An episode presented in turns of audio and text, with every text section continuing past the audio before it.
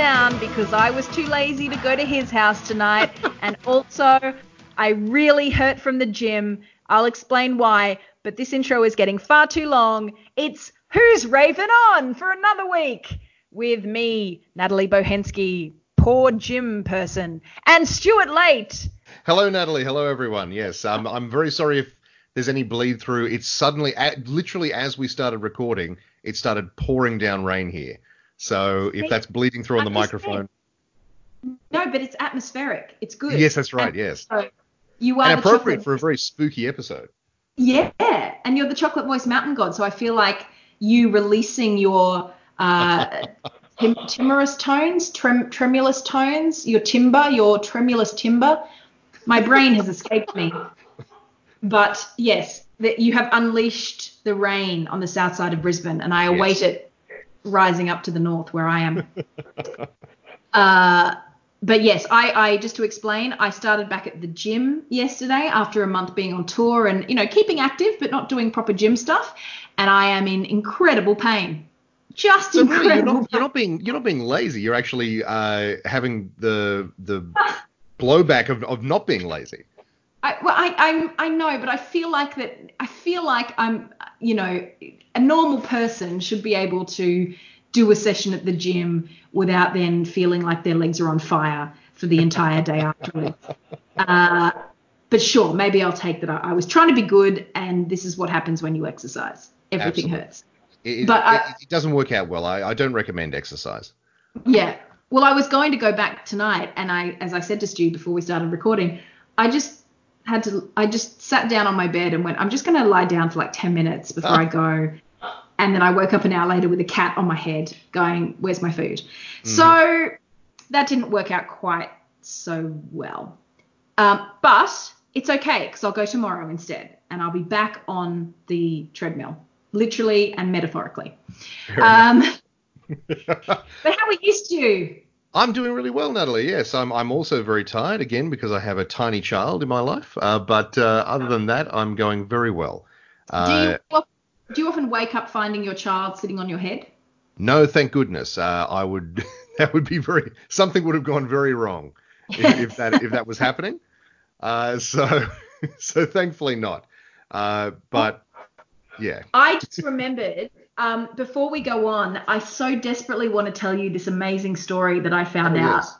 last week, but I don't want to because right. I went night before I left Perth. No, go away, cat. You were sitting on my head earlier. Get the hell away from my recording. Sorry, everyone at home. I'm not, you know, being rude to my cat out of cruelty, just that she tends to stand on the computer and break things.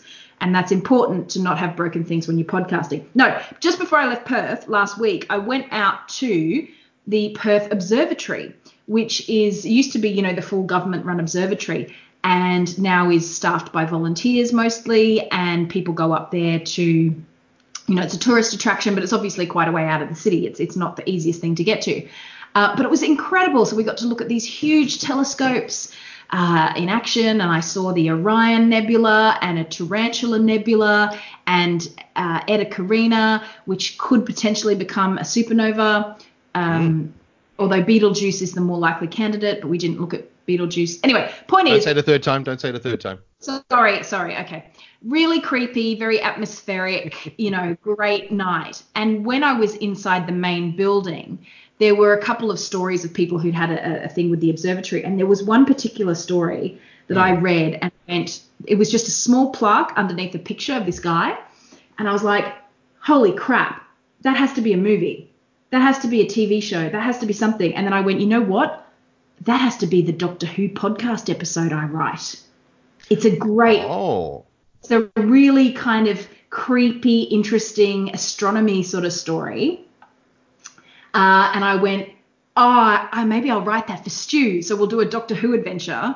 Right. Based on real life story from the Perth Observatory. So a lot of sizzle there. Now yeah. I just got to pull out and write it, but you'll love it. It's proper Doctor Who, proper Doctor wow, Who. Wow. Okay. Well, it would it would be great Doctor Who if done well, uh, and yes. given maybe maybe not in this era of the show. Yeah, it's not the kind of thing I just want to turn over to Chris Chibnall uh, without a lot of you know conversation and compromise. um, So, but yeah, I just wanted to give you that hint, which is again, I know it's a, a, bit, a bit of a just I'm, I'm sort of teasing you there. Like, hey, I've got this really cool story that I'm not going to tell you, as opposed to I'm intrigued. That, that, that's fantastic, though. That, that's really, really cool. I can't wait to see what that actually is. It's a proper, proper good yarn. I was like, my immediately, I was like, I've got to write a stage show about this. I've got to write, I've got to write something about this. And then I went, Doctor Who podcast. Hmm. Just like a little 15, 20 minute, although knowing me, it won't be that short. I can't seem to do short. I noticed that even Michael Barnes, our very dedicated listener, Michael Barnes, who or he's the only person who ever leaves comments on the SoundCloud podcast apps. You know, Yes. some people will comment on Facebook, but only Michael will ever comment on the SoundCloud thing.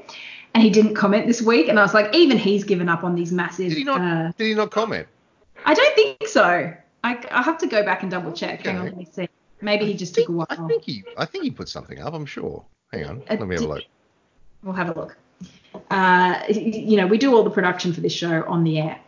That's what. yes, exactly. Yeah, Yeah. I'm literally. Got no comment. Oh, you're right. No not comment. a single comment. Oh, wow. So Michael Barnes must be on holiday because he's so faithful, but maybe he's just he given was, up. He was definitely commenting to me, and he did. Um, he did. A number of people. Actually, I should. I should report back about this. A handful of people did uh, contact me on social media uh, that they had made it to the end of our bumper two and a half hour long freaky Did episode they? last week. They certainly did. Oh, Uh, so that was that was lovely. I, I, a handful of people and, and all, all the all the regular faces. Uh, and hello to you, all of you out there. Um, they they got in contact, and as I said, you you have my respect. We don't have the budget for anything else, but you have my respect. one day, one day we will take over. One day. Yes. I, I was at um, I was a special guest. I was very fortunate to be a guest panelist on The Guilty Feminist live in Brisbane. this fantastic, and the first I I saw about it was uh, uh, you started posting uh, pictures after after the fact. Yeah. I was like, oh my goodness. It- Well, the thing was, I found out about it so late. It was Mm. it was somewhat. Deb had had another panel kind of lined up, and it sort of fell through. So because she knows me, we've been friends for over 15 years. Uh, it's so weird having a friend who has just like become so uber famous. yes. People stop and want to take photos with her or go, "Thank you, you've changed my life," and I was really that happening in appreciate it. Brisbane? Yeah, yeah, yeah. People were saying you've really given me the confidence at work to speak up more and thank you. Wow. And it's okay. beautiful. It's amazing. It's amazing. Um, and Deb is just such a good person. She's amazing. And so it kind of all happened very last minute that she decided to do a panel on arts and um, feminism and said, Well, you'll be on it. You're great. And I went, What? What? What? I don't know that I will be, Deb. Um, so it all happened so quickly, and um, I was so terrified that you know what I did? I went, well, I can't because it was sold out. It was already sold out, so I didn't really see the point of kind of, you know, saying I'm going to be doing this tonight. Come along because it was Sure, already yeah. all sold out. You couldn't come along. So. I yeah. went. The only thing I can do is go get my hair professionally blow dried so I look nice. And why, and why that's appropriate is because, of course, if you listen to the Guilty Feminist, they always start with a, "I'm a feminist, but," But and yeah. then give an example of a, of a time when you might have done something that's, you know, maybe not in in uh, more selfish or more personal did, than. did you use that as your I'm not a feminist but? Well, I don't. I didn't do any of those. That's Oh, okay, right, right, right.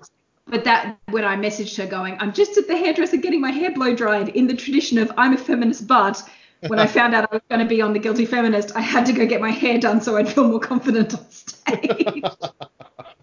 but it was so lovely, and I really can't remember much of what I said. I think I, I told people that um, women buy most of the tickets, certainly in the performing arts area. So women have a lot of power there. So use your money wisely and um, make men go see, see stuff with you uh, it, you know, if you are that way inclined, obviously. But um, it was it was really amazing. So if you did come to the Guilty Feminist, I don't know when that particular podcast will come out, but I will. Um, I'll certainly post on my page uh, when it does, and you can listen to me possibly They sounding seem to be like- about about a month behind. Uh, it really depends. I'm Yeah. not, I'm not entirely sure of the schedule, but yeah, they they they try to get a lot in the bank because obviously sure. Deborah Yeah. has to go off and do you know famous person things like she's doing. I don't want to say too much, but she's currently working on a TV uh, series uh, oh. or a, a streaming service. Um, Uh, with and with if that goes someone. ahead, Yeah, like a well-known streaming service.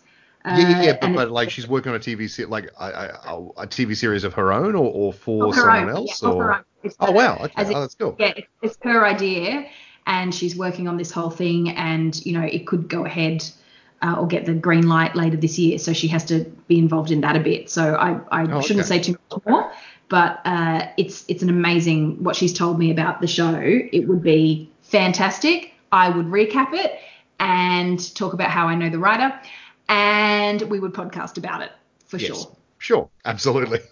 that, that will Um, obviously happen. It's certainly right up my wheelhouse. I'm not sure how up your wheelhouse things would be, but you're a general, you know, you're a, uh, what do you call you? You're a Renaissance man, Stu. I think you would enjoy it. Fair enough. Well, I was going to It's say, not was- sci-fi. not not to not to hashtag not all men uh, your your statement on on the Guilty Feminist podcast, but I will say, like in in our house, the, the that dynamic is definitely flipped, where I am am very you know was for for as long as you've known me, I I love going to live shows and, and theater and stuff. Yeah. And my wife not not interested, really, not a lot. There you go. Uh, she she likes going, um, but it's not something that she seeks out or anything like that. So like you know, it's it's definitely Yeah. it's flipped in It's our not- house, but you know, It's not, um, yeah, it's it's not, yeah, again, not a, it's a general statement that. no, totally, the- yeah, yeah, yeah. No, I just thought that was interesting to point out. Like like I find that I find that our dynamic is is different than a lot of people. yeah, it's it, it tends to be like men will go, oh yeah, I'm happy to go to that, but it's women who actually you know get out the credit card and you know buy the tickets. Um, and that's something really interesting I found with doing Die Hard, the movie they played last year, was that so many men came just in like groups of men, which I oh, loved. yeah, yeah, because they've seen because they're obviously like, oh, it's, It's Die a- Hard. Yeah, and like it's a boys' night, so Yeah. I loved that. I loved having that. Um, it- obviously, it was still probably 50-50 men and women in the audience, but um, yeah, I loved having just blokes coming in with, and there didn't seem to be any women at all, and they obviously had gone. This is a blokes' night, woo! Uh, wearing Nak- wearing our Nakatomi Towers Christmas party T-shirts, woo! Um, yeah, so there you go. But let's talk about this episode of Doctor Who, which was called. now, is We, this we, we've spent a long time uh, not talking about it, which probably Yeah. says what we both maybe think about it. Okay? Yeah, yeah, for sure. I can I preface this? This is Yes. episode seven or eight? Seven. Seven. Um, so I just want to preface this by saying that, I mean, we never do trigger warnings or anything like that, but obviously this episode really was about mental health in a certain way. Yes, absolutely. Um, and I I want to just give people a heads up that uh, I may say inappropriate things just during the course of our conversation because I can't help myself because I blurt things out. But you know, obviously there'll be talk of that sort of stuff, and I might make dark jokes or something like that. So I just want to put a, a general, uh, you know, I just want to put a general umbrella of awareness over the sh- over the show to go. I may say inappropriate things here or make inappropriate jokes, and you know, don't come for me. Uh, no. you can, you can No, look, I mean, yeah, yeah. come- Like, we, we, put, we can put a general sort of sort of content warning over over the Yeah. rest of this podcast because we're going to be talking about the episode, and the episode is all about depression and anxiety Yeah. and things like that. So, And I and I have varying thoughts on that that that tug that are always very push and pull just within me as a person.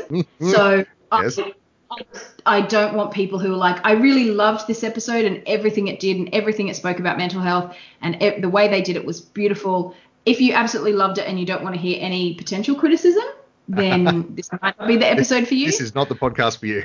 um, but yeah, I just want I just want to give that nice umbrella uh, warning to people that by all means, if you're super offended by something I say, that's totally fair. You can let me know.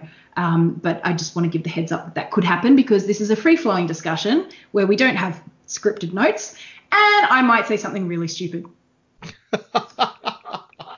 And that's my message.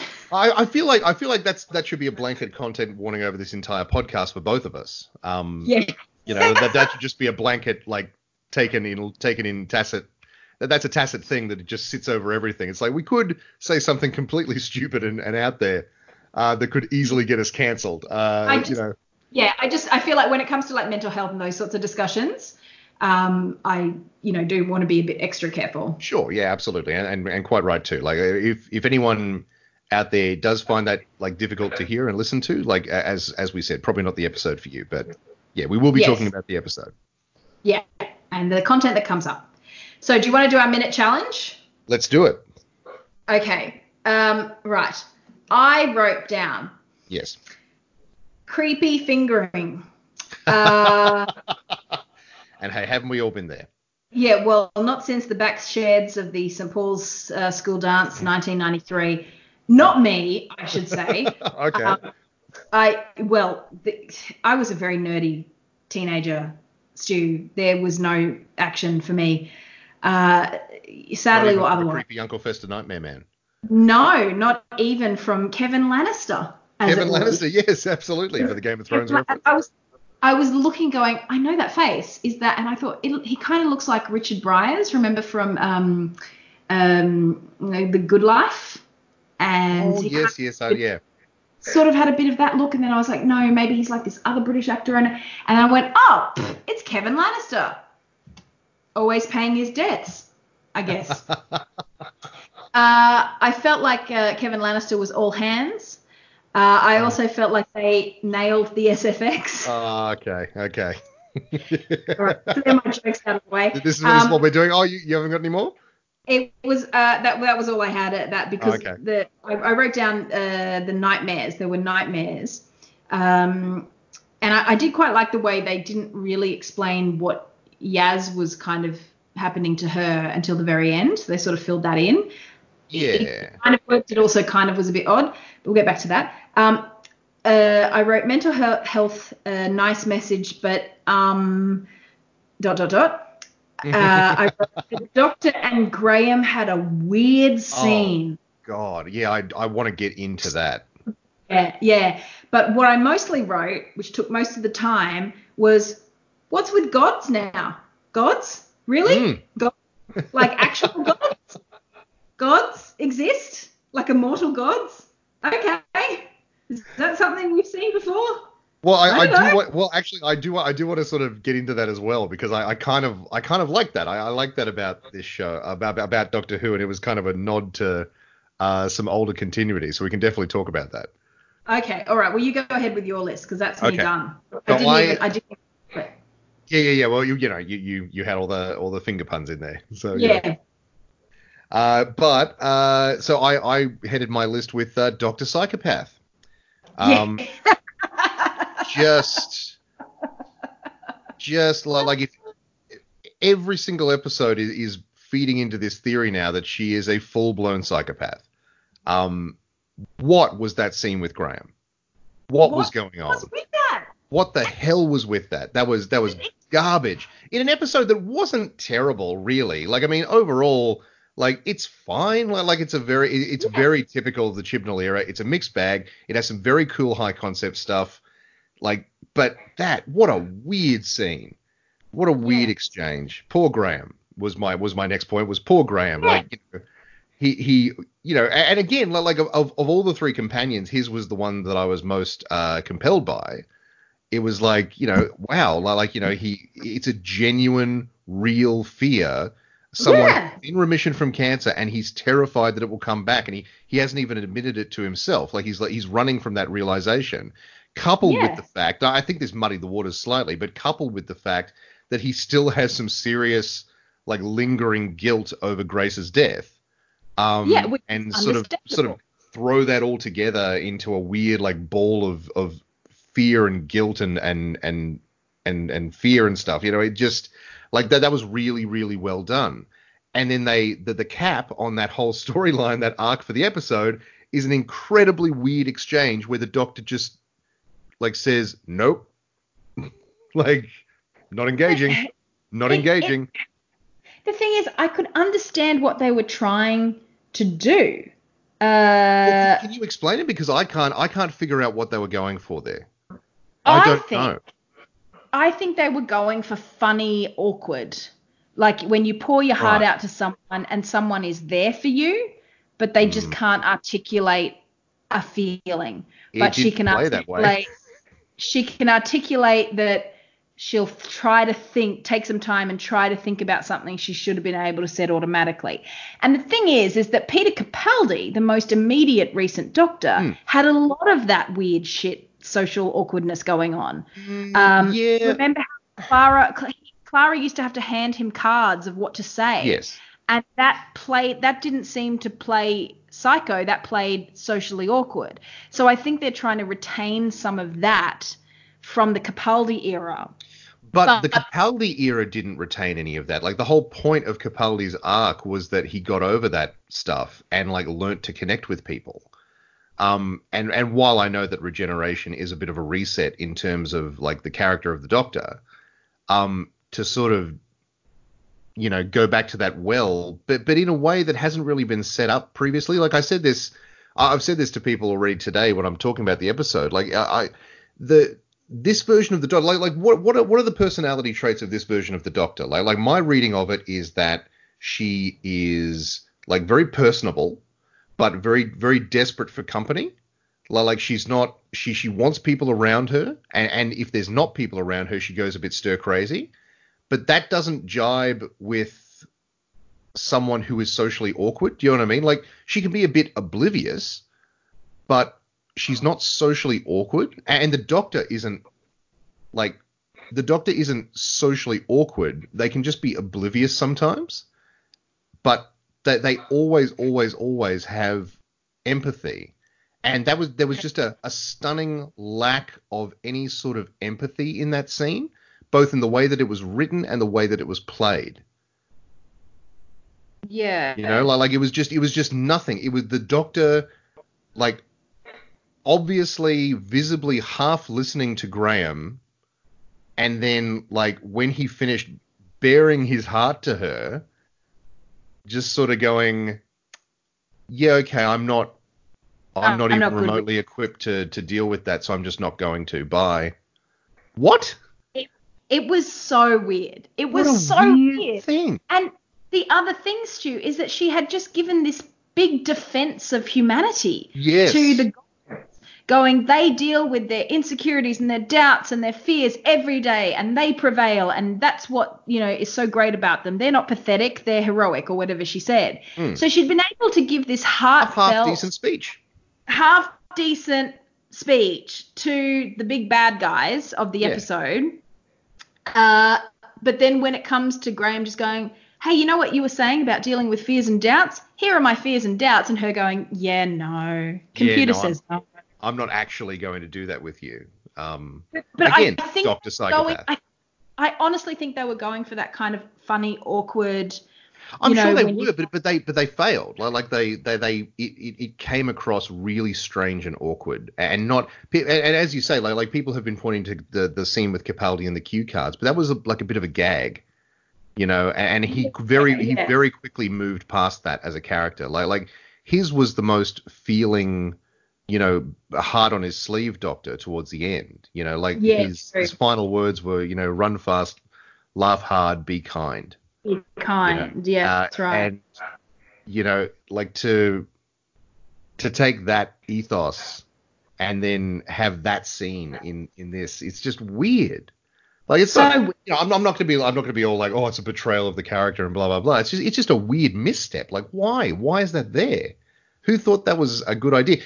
Could have they could have got the exact same joke in, but have the doctor actually be sympathetic just by her like trying to do something but like stuffing it up, like like trying to give him like a really weird awkward hug or something, you know, like like sort of being like, oh oh um, is this you, you hug now, right? That that's what people do, you know, yeah. and, and something like that, something where she's actively trying to comfort him but getting it wrong. Yes. Right. But instead, she rejects the situation, and that's that's crap. That's not Doctor Who. That, and what's really I was just reading, as I said, Stu, when I was crashed out on the couch before going, I will never be able to move again. I read an article that someone posted somewhere from Mind UK, which I guess is like a mental health awareness organization okay. in the UK.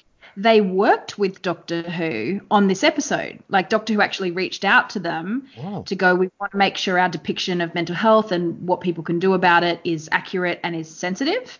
So they worked with Doctor Who to um, to go through the script and um, make sure that the you know any references to self harm or hurt were were sensitive that there wasn't you know anything out there that was potentially harmful to people and that's really admirable but how did they miss the kind of maybe they just worked on the script and maybe the maybe in the script that looked charming and funny but Yeah, but on the day it It- played differently. yeah Jodie, So- can, can I just say, like, like in a, in a weird way, like this is the most checked out I've ever seen Jodie Whittaker's Doctor. Like she seemed like Jodie Whittaker, the actor, seemed checked out this episode, and I don't know why. Like, it- okay well, like to for me anyway, you, you might you might think differently, but it just felt like she wasn't quite dialed in in the same way that she has been in the past, which is strange because like she got a lot of doctory stuff to do this episode, which we've been calling for, but it just felt like she herself maybe wasn't like bringing the A game this time around. I don't know. It was it was it was weird. Maybe I'm just noticing stuff more now. I don't know because I'm and, looking and for maybe it's an acting thing or a personality thing. Yeah. Uh, but certainly, I found it frustrating in the very start, and we should finish your list. But at the very start, where she just is talking to herself, doing self exposition, you know, like, oh, I'm in Aleppo. This is I the didn't- time. This yeah. is the. It it it was okay because what else can you do? And the doctor does talk to himself slash herself. Um, that's that's a thing. Hmm. But I maybe I noticed that more because of the whole. Oh, we we saw a lot of exposition last Well- week or week before, was it? When when there was a ton of exposition. No, it was last oh, week. Yeah, yeah. La- whole- la- last week there was a huge amount of exposition. But What's a pathogen? what's a, what's a pathogen, Doc? Oh, I don't know. But but like like uh, the thing is, I, I don't hate that that scene. Like, like it's fine. Like like she, if you want that to be the Doctor's personality, then fine. Like like that's you can build on that.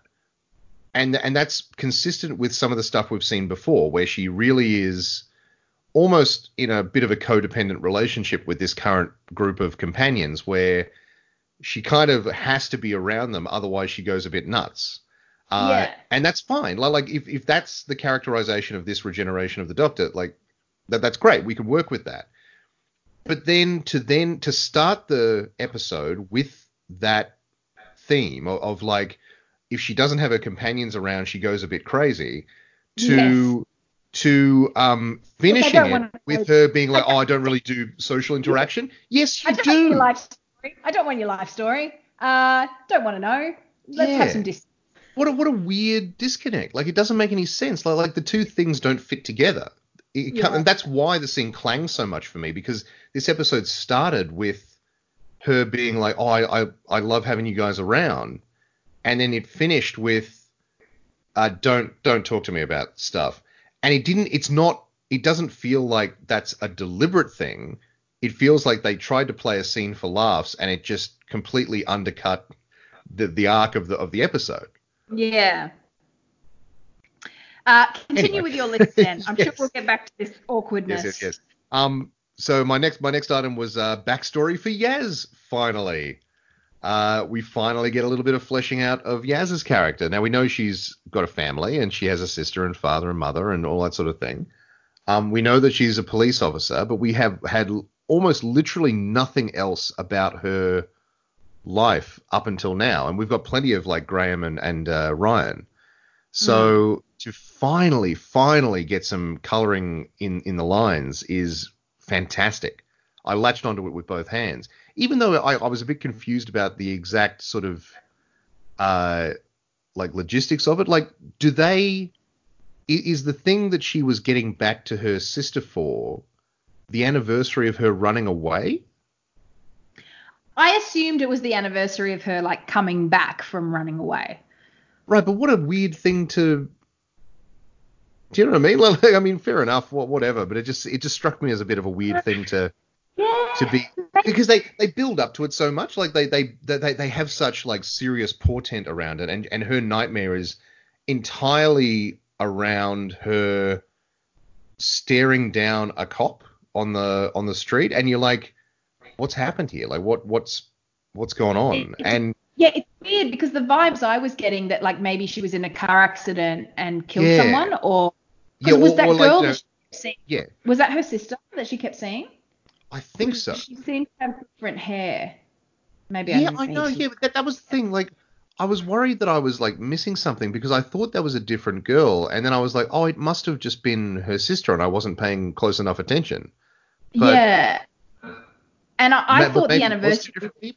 Like, Yeah, I thought that it was an anniversary, and then I was thinking, oh, maybe I, d- I don't know why this thought flashed into my head, but it was like, oh, maybe her parents died, because it seemed important to get back to this anniversary dinner. Um, and I was like, oh, maybe it's an anniversary of when like their parents died or something. I went, no, but her, their parents are fine. Their parents are alive. Like that we've just seen that her was obviously. parents, and, and they mentioned her parents earlier in the episode, but my mind went there too because they weren't in the episode. I was like, wait, are they going to have the fact that her parents died while she was off traveling with the doctor? Like, Yeah, do you know what I mean? Like your mind starts to just fill in Yeah, gaps because they were doing this whole, but what's she having these nightmares about?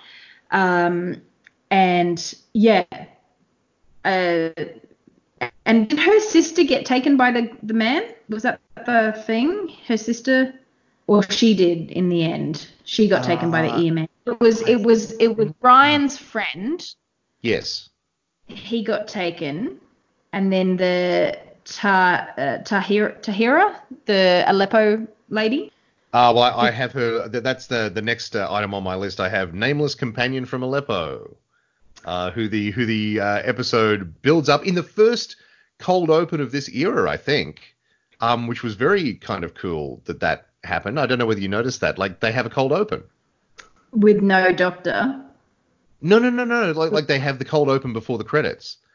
Um, which used to be a which used to be a um uh, a, a staple of, of the revived show because they get to have the they get to have the scream fade into the the theme. Yeah. Um, which is you know is cool, and it used to be the the the end of the episode um uh noise, but but now they but they turned it into like the the intro, like the cold the cold open end into the main credits. Um, but this this series, in a nod to the past again, um, got rid of the cold open, but then they brought it back for this episode, and I don't know why specifically. Um, it just, yeah, it was another one of those weird structural things where it's like, okay, we're doing a cold open, like that's cool, but then they didn't use the scream noise. Do you, do you know what I'm talking about? Like that. Oh, they just went into dun dun dun dun. dun Yeah, they just they just did it, and I was like, that's a missed opportunity. Like like Hmm. it, it- like it's so emblematic of the series where they do it, but they don't do it properly. like, like there's Yeah. there's something there's something they've forgotten or missed out or, or whatever.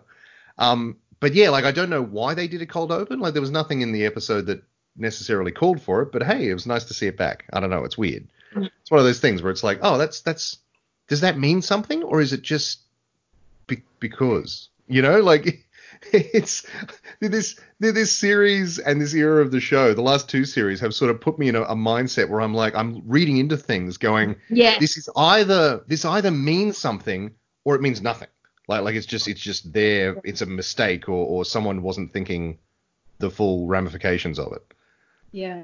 you know like it's, everything's in a quantum state it both is and isn't important It's, it's Schrodinger's doctor. Yes, Schrodinger's scriptwriter. Um, but uh, so so the next yeah so the next um uh, item on my list so yeah uh, but, quickly back so Yaz got a, a backstory which was great. She uh turns out she tried to run uh, but but the thing was they built it up and built it up and then it was this very mundane thing well, which I guess you know is a nice sort of undercutting of of that trope but yeah she just she ran away from home. I think the implication they don't really say it in the episode but everyone's talking everyone who's written about this episode has said uh, that it was because she was bullied at school. Um, and I'm not sure where they're getting that from. I might have missed a line of, of dialogue or something, but, but apparently that's said- the police officer said something like, "Oh, school's being bullied at school. Grades gone a bit wonky." oh okay. I, I, just thought would- she was generalizing, like she was like, you know, I, I've I've seen this story a, um, a bunch of times. But Well, maybe okay, that was cool. it's a fairly common story for a lot of people. Yeah, that's true. That's true. Um, but okay, so I mean, I I'm sort of taking that as canon now because everyone sort of has accepted it as canon. So, um, Yeah. I guess like like Yaz was having a hard time at school. Um, so she was going to she was leaving town, I guess. Um, but it didn't seem like like it was kind of there was a there was an air of like talking someone down from a ledge about that scene, but she was going to like hitchhike out of town, which I know can be very dangerous for a for a young girl. But like, Yeah. by the same token, like it, it didn't seem like an immediate danger. Like the, do, do, am, I, am I making sense? Like like that scene felt like she was like out on a ledge with her, going like, oh, you know, Yeah. Yeah. Your sister know, like- called it said you were going to do something, you know, was scared you might do something useless. Uh, use, and I uh, and I wonder whether uh, earlier drafts of this episode maybe had like maybe like Yaz was on a ledge. yeah. and maybe they pulled back from that a little. Um, I wonder, but yeah, and so and so we get the backstory of why she wants to be a cop because she had this incredible uh, experience with, with you know a, a what, turned out to be a very good police officer who was able to sort of reach her and and you know Yeah, uh, inspire her in that can- way. yeah, you can help people. Yeah, exactly. And and like that's all I needed, but I needed that scene last season sometime. Do you know what I mean? Like like like we we've waited for two and a half seasons for, for a season and a half to get any sort of backstory on Yaz, and suddenly they just open the floodgates and we get all of her backstory at once. Um, which is great because we have a lot of context for the character now, which is awesome. But yeah, it just seems just seems really weird uh, that they would wait so long to finally to finally give us all this stuff. Um, Yeah. but anyway, uh, I had Nameless Companion from Aleppo. Um, remember when she, she tracked down the, the police officer who helped her and gave her the 50p. It was a nice. Oh no, no, it's moment. great, and, and yeah, I liked all that stuff. Like like all of that stuff. Like it was a little bit like a tiny bit cliche, but I mean like it's Yeah, yeah, yeah, it's, yeah. it's a But family show. Like it's fine. Like like it, it played really well. Like like honestly, I had no problem with any of that stuff. It was it was good. I just wish we had gotten any of this earlier. Like to, to get it at this stage, to get it at this stage where like we're starting to get a few little hints that not all three companions are going to be there next season. Oh, for sure. Do you know what I mean? Like they are laying the groundwork very hurriedly to sort of be like, eh, Yeah. And look, I uh, I did get a a message from uh, Greg at the Smart Enough to Know Better podcast. yes.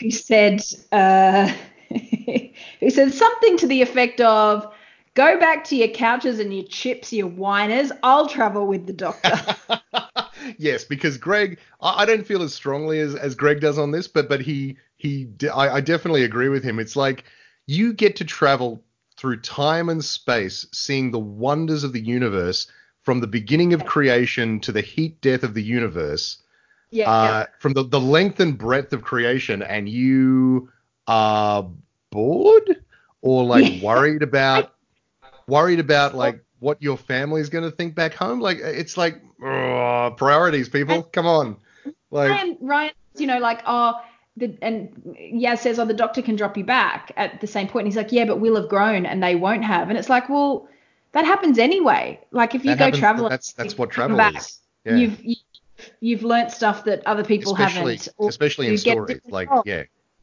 Yeah, it, it it's like that happens. So it's like, no, we better go back. I, it it does very much sound it.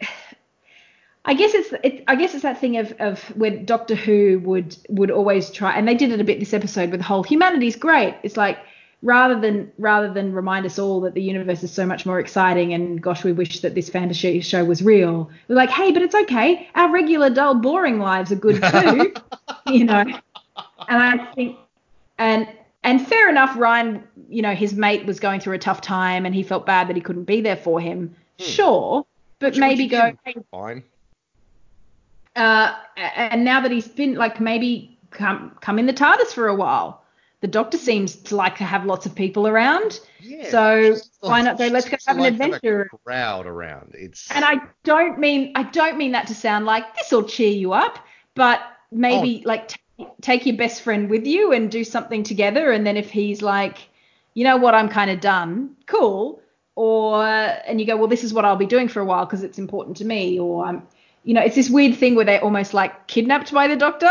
Like, oh, yeah. here we go again at the end. Like, here we go. The doctor's yeah. like, I'm thinking Frankenstein. And are they actually going to do that episode next week? Is that they what it is? They are going to see. They're going to that hotel room, or it's like that house by the sea where they wrote, where Mary Shelley wrote Frankenstein, like because Lord Byron is in it, and yeah. Lake Geneva. It's by Lake Geneva, and of course it is. Yes. It's the the year without a summer because there was a volcano. Don't you well, remember? Jefferson yes, of course I. It was all in Jefferson Starfish. Mm. I predicted this. I wrote this before they did. I've actually always wanted to write I always thought I think it's been done. I think it's been a movie. Uh, the Mary Shelley movie that they did was about that too. But it's I mean it's such a great yarn. I remember when I first read about that as a teenager, I went, oh my god, I want to write a play about that. Like everyone's sitting around writing Shelley. ghost stories, and Mary Shelley writes Frankenstein. Yeah, well, Byron and Shelley swinging their poetry dicks around. Yeah. And uh, then 17 year old Mary Shelley going, uh, be right back, just going to write best horror story ever. Just just going to invent science fiction, guys. Yeah. See ya. BRB. Lols. uh, yeah. So I'm looking forward to that episode because you know me, I love a love a bit of costume drama. Yeah, I, I wonder if if like that that will sort of rise like, like it seems like the historical episodes tend to be the best ones in this era of the show so i wonder if that that will sort of lift it definitely I, seems like a bit more farcical and lighthearted than this yeah. episode I, I hope they do give her more to do than they did with poor Ada Lovelace, who was like, oh, "You're yes. going to be really good at maths, but not right now. We're not, not going right to show now. you being mind wipe." Uh, but we'll just everyone will nod knowingly that you're going to be great at maths. Oh, and and just just to bring that point up again, because this is this is a whole this is a, a speed bump the show has made for itself. They have someone here from what is it, like 12th century Aleppo, right? Who, as far as I could, what was that? Sorry. Thirteenth, fourteenth century. Fourteenth century. Thirteen. Like they have someone from like hundreds of years in the past from Syria, and they are like does not get mind wiped, and I assume she gets dropped back where like she was and and goes about her life. Um, it's very yeah. weird. Like, but you know, no mind wipe, but Ada Lovelace and Noor Khan mind wipe. Yes. Very strange. Yeah. But, you know, this chick's not going to change the future, so. She's just a chick with nightmares from Aleppo. That's right. hey, hey, Aleppo, Syria, it's been badly messed up these past few years, so the nightmares continue in Aleppo. yes, I guess they do. I don't know. It just it like look Aleppo as much as any other city, but I was like, oh, are they making a point there because Aleppo's been so badly um, messed over with the uh, civil war in Syria. Like Aleppo's been one of the hotspots of fighting, and it's been well, massively. I, I it was nice. It was it was a very subtle, and it's what the show should be doing all the time, which is like going to different places and sort of highlighting that like things change over hundreds and hundreds of years over human history. Like, and, and they're not they're not wrong to point out that like Aleppo at that time was like a massive, vibrant like trading post and had some of the best hospitals in the world at that time. Yeah. So you know that that's that's good. That, that that's interesting. For the history nerd in me loves that stuff. Just just little flavors to the episode that is more than just you know like some place in Europe or more more likely like London, you know, uh, the, the the Doctor visits in the past. Um, and the show's been getting better about that, and you can you can yeah. tell because like you know the the budget like maybe the budget hasn't increased, but they're certainly getting better with how they can portray various places. So they're more confident in saying, yeah, we're going to have a whole bunch of this episode set in like 14th century Aleppo, and and that'll be fine. You know, I, I do like that. Like the show is is getting more confident in that way. It's just that the the reason for them being there becomes not great. Like like it, yeah. it's sort of like why did the TARDIS? I love it when there's a pause and then a why. yeah, yeah, yeah. It's just me trying to trying to sort of focus my thoughts. Like, I mean, like I, I, think I might have an answer actually, but but I, I was just going to say, like at the start, why does the TARDIS get that weird error message when the when the and how does the first of all how does the guy how does weird Uncle Fester looking man get inside right because the TARDIS is technically supposed to be impregnable even to and I guess like super powerful um characters have gotten inside at various points in the past and I guess he's like a bit of a dream lord sort of a a figure, so he can maybe get in that way. But I don't know. It just struck me as weird. When, did he get inside the TARDIS? At the start, he he apparates like like there's a little weird swooshy cloud, black cloud thing, and he sort of appears, oh. smiles oh, to himself, and then disappears again. And the doctor doesn't see him, but says like, "Oh, what's the what, what's that? What's that old girl? Like, what, what's going on?" You know, and and then like so she's in 20th in 21st century Sheffield, and then she says that signal came from 13th century Aleppo. Um, we need to go back there.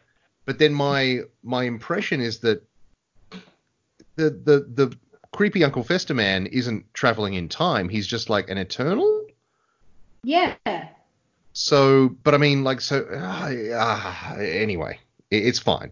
I'm I'm I'm going down a, a, a I'm pulling on a thread that that is going to unravel everything. So just you're uh, you're pulling on a finger, Stu. I sure am, and and like those fingers, it will cr- come off in my hand and try to jump in my ear. I don't know. now, having having said that, having said that, I I did find the finger stuff creepy in a good way. I thought that the finger yeah. stuff was suitably creepy.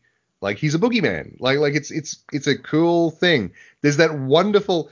I've never seen the show so blatantly do this for a long time. I think where they tell children the boogeyman is real.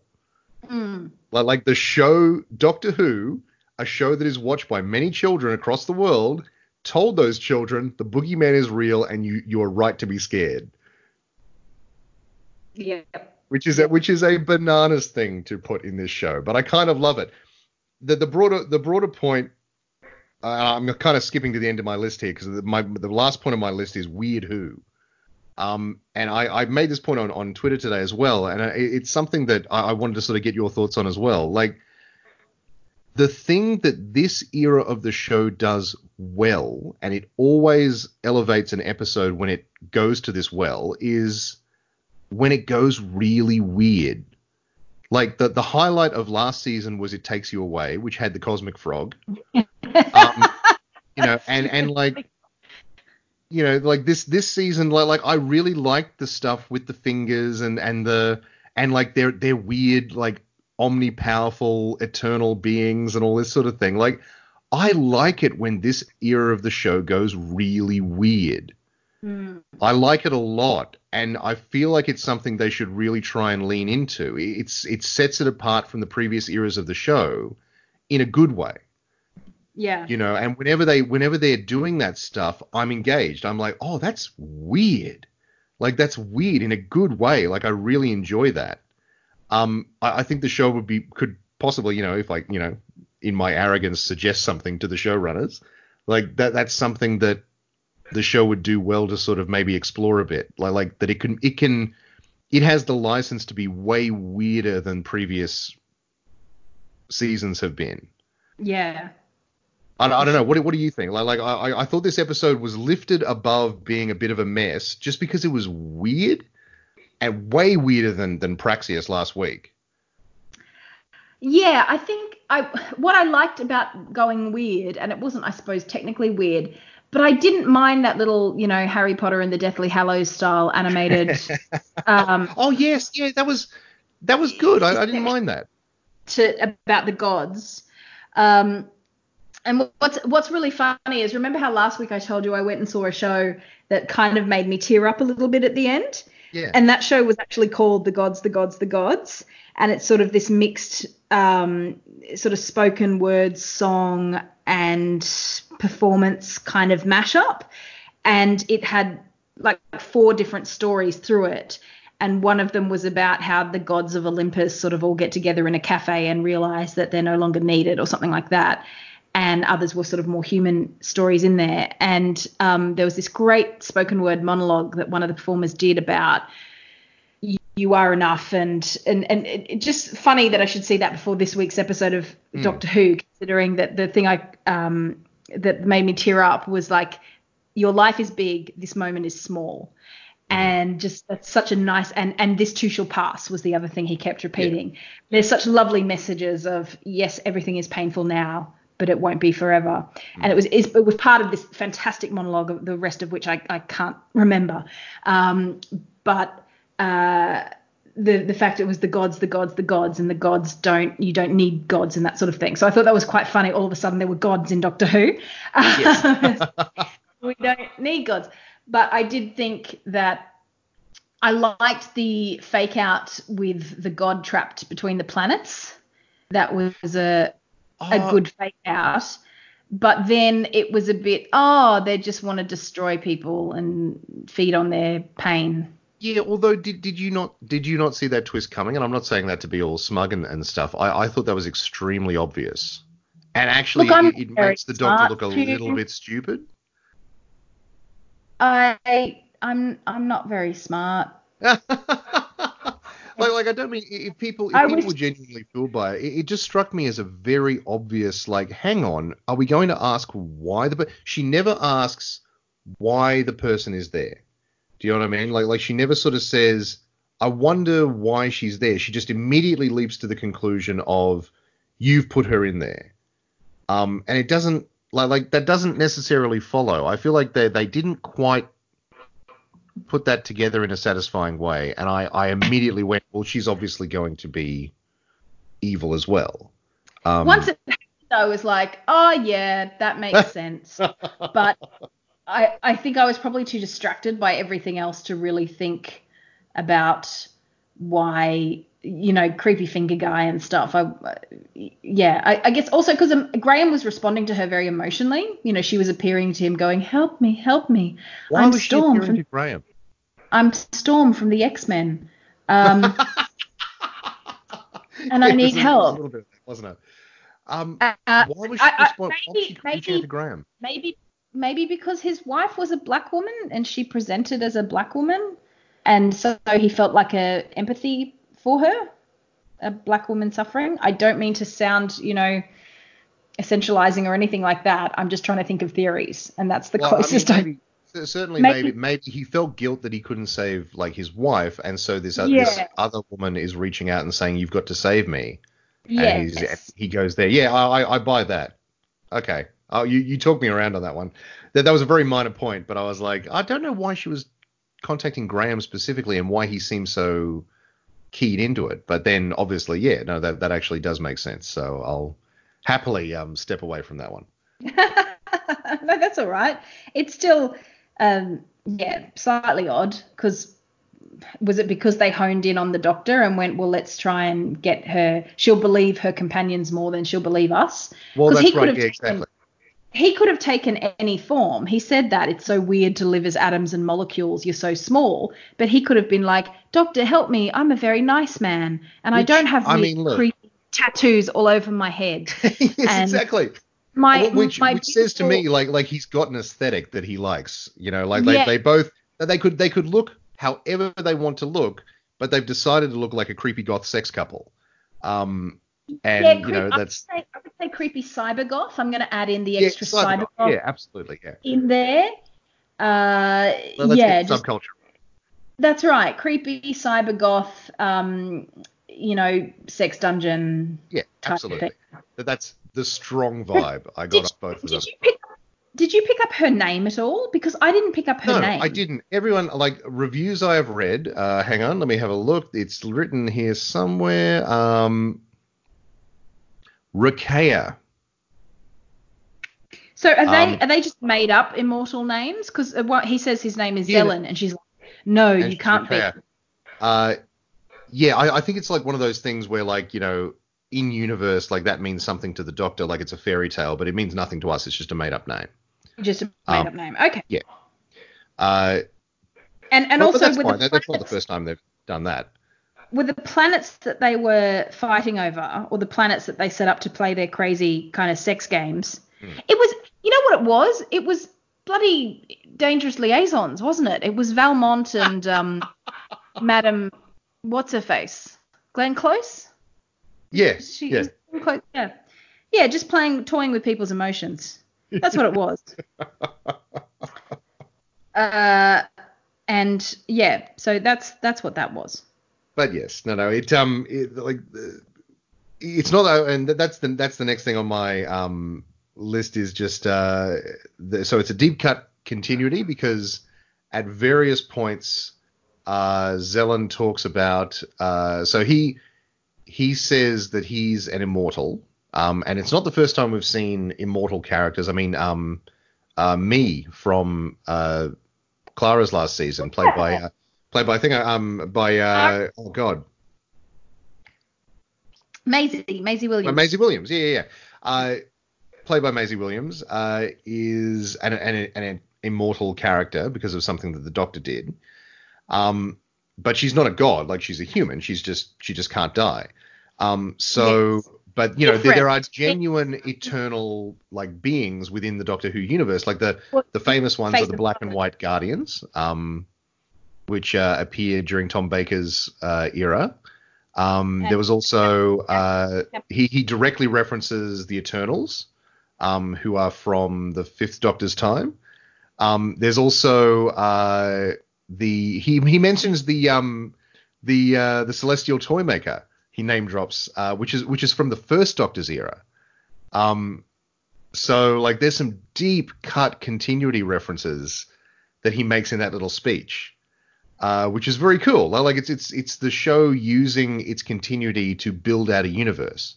You know that there are there are creatures like this out there who are far beyond a Time Lord.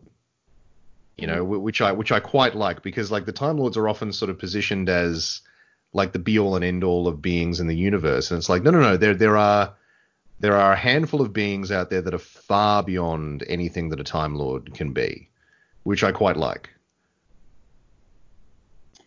Well, okay. I just maybe I had forgotten that, but the, the actual idea of gods turning up and going, "Hey, we're just going to screw up Earth now." It, I don't know. I suppose the Master acts like a god, and the the Daleks, the godlike, or Well, we know the Egyptian gods God. definitely exist within Doctor Who because um, Pyramids of Mars, like he he fights uh, Sutekh, who is supposed to be Seth. Um, that's a Yeah. fourth Doctor serial again. okay, cool. I was like, I have no frame of reference. uh, Seth is like the, the the devil figure in in the Egyptian pantheon. Um, right. So, uh, but but they they posit that you know the Egyptian gods were actually like these uh, immensely powerful alien creatures beyond far beyond anything like a Time Lord is is capable of, and and they uh, and Sutekh is is hidden on is imprisoned in a pyramid on Mars, um, because of course he is. Uh, because Doctor Who swings for the fences sometimes, and that's actually a very clear, that's actually a very good um, serial if you ever check that one out. Uh, Okay. Sa- Sarah Jane Smith. Uh, it's the Fourth Doctor and Sarah Jane Smith, which is a very good pairing. Oh. But uh, yes, I mean, like I, I appreciate the deep cut continuity. I didn't like the fact that they were like, we have infinite cosmic power. Oh, you've defeated us. Okay. Um, yeah. Itty bitty living space. that's all good. She literally hand waved them away, uh, and it was lazy. It's a lazy, lazy resolution. She just sent them back into the box that Yep. she defied them. She defied them. She she she did the you know huge enormous power itty bitty living space. Yes, exactly, exactly right. Um, I just realised that's what they did yeah, with the with the creature from the imagina- from the imagination of the the Aleppo woman. Yes, exactly. Yeah, yeah. And so they use the, that to distract them and hold them in place, and then the doctor like trapped them in the in the ball in, in a way that would be clever if it was written better. But it just they just kind of blow past it, and suddenly it's like, oh, they're gone now. Well, this is the other thing I had with this episode is it felt really short and that's because then the last what 10 15 minutes it seemed Mm, is- was given over resolution. to it was given over to this mental health stuff. Now, this is where it might get controversial, but on the one hand, like yay, but on the other hand, it was it played really weird to me. Like I appreciate I appreciate the concept of looking at okay, well, if this was real and you went off with a crazy doctor who traveled in time and space, what would the real world repercussions be of that? What Sure. what does it mean for your life and career and friends to leave that? Absolutely. That's something that they've dealt with since Rose. Remember how she turned up again Sure. it was a year off and everyone would be out right. looking for her. So it's something they've been doing for a while. Clara, this- Rory, and Amy, like a- Yeah. a lot of the companions have had to deal with this exact situation, and they, they did it in a much Sarah- more organic way. Yeah, Sarah Jane, as I said. Sarah Jane, Um, yeah. so it just i don't know it felt a little bit labored for me uh I, I definitely get. just just a little bit of the whole like oh but let's look at them all getting the help that they need except for graham who gets told. Except for Graham, who gets shut down. yeah and and, just and the, the fuck off, way the way um uh, the way Yeah, you that, know- that he plays that is just so like it, it's so real it actually hurts the the scene because it's like he's like oh yeah okay I'll, I'll see you later then. It's like oh no no Graham oh god because graham is so good he's Bradley so wonderful Walton- he's such a lovely like so the, the actor is, is actually genuinely good and the Yeah. character is so lovely that Yeah. you're just like oh no Graham oh Graham, don't do this to Graham. Meanwhile, Yaz and um, Ryan are all like, oh no, here we go again. Oh, what happens to our lives? here and we go again it's like you Uh, can get off whenever you want yeah, and then and then his um and then the story like his friend going to like a men's help health help group and you know uh, and and the the girl going did she go back to Aleppo did we see her go back I can't remember or was she just No, dropped no. off they they that's what we never don't even deal. I mean, I mean, I guess that they, they they resolve the episode like like they defeat the bad guy back in her time and, and in the hospital. So I guess they just left her behind. Like, but we don't see that scene. Like, there's so many moving parts to keep track of now with three companions plus guest um cast that no time. Yeah they sacrificed they sacrificed her for you know a deep dive into um because again it's like oh that's ryan's mate Hmm. and sure i want ryan's mate to be happy and healthy but it's not ryan the person that yes, exactly. Yeah, yeah, yeah. you know and Yeah. so we i guess i guess they were trying to show different different types of you know mental health issues so yaz was the one yeah. who'd been through it ryan was the one who was like how do i help my mate and graham was the one going oh i'm quite terrified of of, of uh something coming back so i get what they were trying to do i really do but it seemed a little bit and this is the problem i have with a lot of stuff about mental health is that it can really come across as preachy. And i don't i'm not suggesting it's like look everyone let's go back to bottling everything up. It's worked for humanity for thousands of years. Let's just go back to that. I'm not trying to say that but it did i don't know. It Yeah. felt like is is doctor who the best way to be doing is, is Doctor Who does Doctor Who need to do that kind of stuff? Maybe the answer is yes, but also it's a silly science show about space and monsters Hmm. and like I don't know. I mean, like You, you can include those. You can include those themes without making the episode like you and you, and you can make the episode about that, but you can make it like allegorical, and you can make it like, you know, that and, that, that's one of the things that I want to talk about. You know, the, the the villains in this episode don't quite match what the episode is about, Yeah. and it really hurts the episode because the. And I'm I'm sorry to derail your point, but I mean like like no, uh, not at all. yeah, I mean, I mean, just uh, I, I agree. I, I I will say to to your point, I, I think that of all the message episodes this season, this one is the most well integrated into the episode because the whole story is built around like this idea. Like it's basically and it's a, it's a episode about depression. Yeah. Right? It's an episode about like despair and, and depression and, and being in a, a bad place mentally. Um, and that's fine. Like, like you can do an episode about that, but the trouble is the the one the main like like obviously the creepy Uncle Fester man and and Storm from the X Men later feed on feed on nightmares, right? And that's a Yeah. very subtle but very important difference. That's right. You don't necessarily have nightmares related to a mental health issue. That's right, exactly. Yes, depression Yeah. isn't nightmares, and they they kind of bring it back by making it about like your your deepest fears. Yeah. But again, like depression isn't about your deepest fears. It's a it's a medical condition in your brain where Yeah. you are not able to face the day, you know, and and and it kind of is a little bit yeah, you know, like the episode is a little bit well, you know, if you just have a positive attitude, you can shake this off and it's like Nope, nope, that's a terrible message. Like some people, not not everyone, but some people need to seek medical help for their, yeah, and it's, their it's problems. sort of the idea of the idea of oh, you, you're having nightmares means you're depressed, and it's like, well, Yeah. no, nightmares are a very common human thing. Sure. I've had, I've had nightmare. I've had a nightmare where my mum died, and it was as real as I could imagine, and I Hmm. woke up crying, sobbing, and then went, oh wait, what a weird is- dream.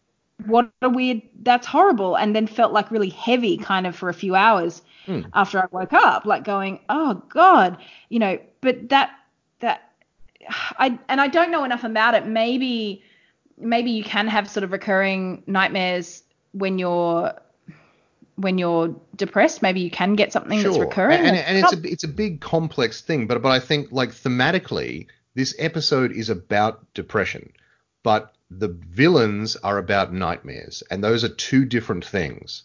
yes And That they don't quite match, and the episode feels really weirdly unmeshed because of it. Yeah, yeah, I, I I agree with you. I think, and I I just part of me sort of goes.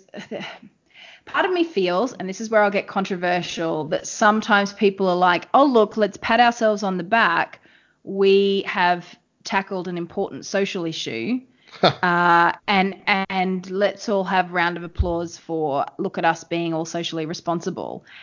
And again, this is I don't mean to deny anybody's yeah, I I don't mean to make light of those things, but it's like the Van Gogh episode, I think, and I know that had its detractors, but the way they dealt with a specific case Oh yes, of- and that, that episode is a classic. Like like I Yeah. any anyone who thinks that's a bad episode is out of their goddamn mind. Like that's that's one Well- of the best episodes in the new the new series. Yeah, and I agree, but I, I guess that some people might see that it's because it, it does have that sort of moment of him realizing that he's a genius and it's okay, it'll all be okay, even though he goes on to, you know, shoot but, himself. But but Um, it's it's not. Yeah. Well, I mean, the point is it's not, and that's and, And- that's very realistic. I, I know, think. but Um, I guess I guess the thing is is that oh well, not everyone. Weirdly enough, I'm I'm treading on Hannah Gadsby's uh, Nanette turf here, but not everyone who is depressed is a genius. Just happen happens to be depressed.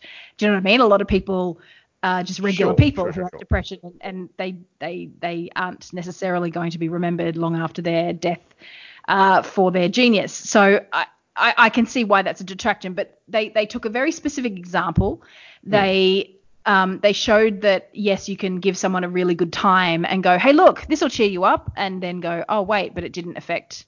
the but also condition. but also the, the the villain in that or the monster in that episode is thematically locked in to the themes of the episode because it's a it's a monster that is all consuming that only Van Gogh can see. You know that, that other people you know other people can't see it and all they can see is that him reacting to it. You know, It's and it, is it is yeah, it is a absolutely pitch perfect metaphor for his particular mental illness. Yeah, and you know like, like it's very very well thought out. Um you know and, pe- and people have given that episode crap about like you know oh well they save they save money by having the, the monster be invisible. Um but you know it, it thematically it is locked in to the themes of the episode whereas this Mm. episode like it's like you've got creepy space goth cyber goth sex couple. Uh, Yes. Don't like you know like they're creepy and wonderful. Like I I like them, but they don't quite fit what the episode is trying to say. Yeah. Yeah. You know, I- they're, they're like a, they're a means to an end, and it just That's sort of right. And, I think your point about nightmares are different. So it's like, and Doctor Who's done that a lot before. Is oh, people who are playing preying on fears. Fear is a great sure, sure. feeder of villainry Absolutely. in the Doctor Who universe. Uh, and it and it's like, well, then I mean, maybe the way of doing it would be a balls to the wall thing of oh no, we go around the galaxies, uh, and and make people depressed and then feed off that negative energy. But then I guess you're well, you could make them feed off despair. You could make them like round people up- round people up who are depressed and then like if there's a chemical imbalance they can sense it and then they round people up and put them on a planet where everyone's just chronically depressed with no treatment and then they live off that. Like to me that's more what they needed to do and that's that's pretty cruel. Like that's pretty cruel. Uh, so i appreciate that you don't want to kind of stigmatize but at the same time i could be i could have a weird nightmare tonight you know, who knows? We all could. That's true. Exactly. Yeah, yeah. I, it, yeah, I think there was that confusion there that they blurred for convenience sake, and Yeah, because it's easier to do like the the the feed on fear and nightmares sort of thing than it is to do like feed on despair, I guess, which is what it would be if it was depression. Like like you know. well, that's got to be self despair because you could do despair in other ways. True. If you just like Yeah, yeah, yeah. it up, if you if you rounded up families and then killed all but one person per family, well then that person who survived would be full of despair, and then you'd feed off that. Like that's if you want to go dark, do something like that. That's Yeah. really dark. Absolutely. And then they get they get freed at the end, but their families are still dead. You know. Anyway, I, Yeah, don't, I don't know. exactly. They, they but they, they did that whole thing of like ah humans.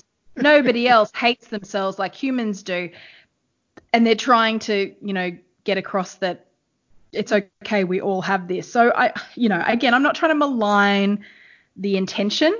I think there were good intentions.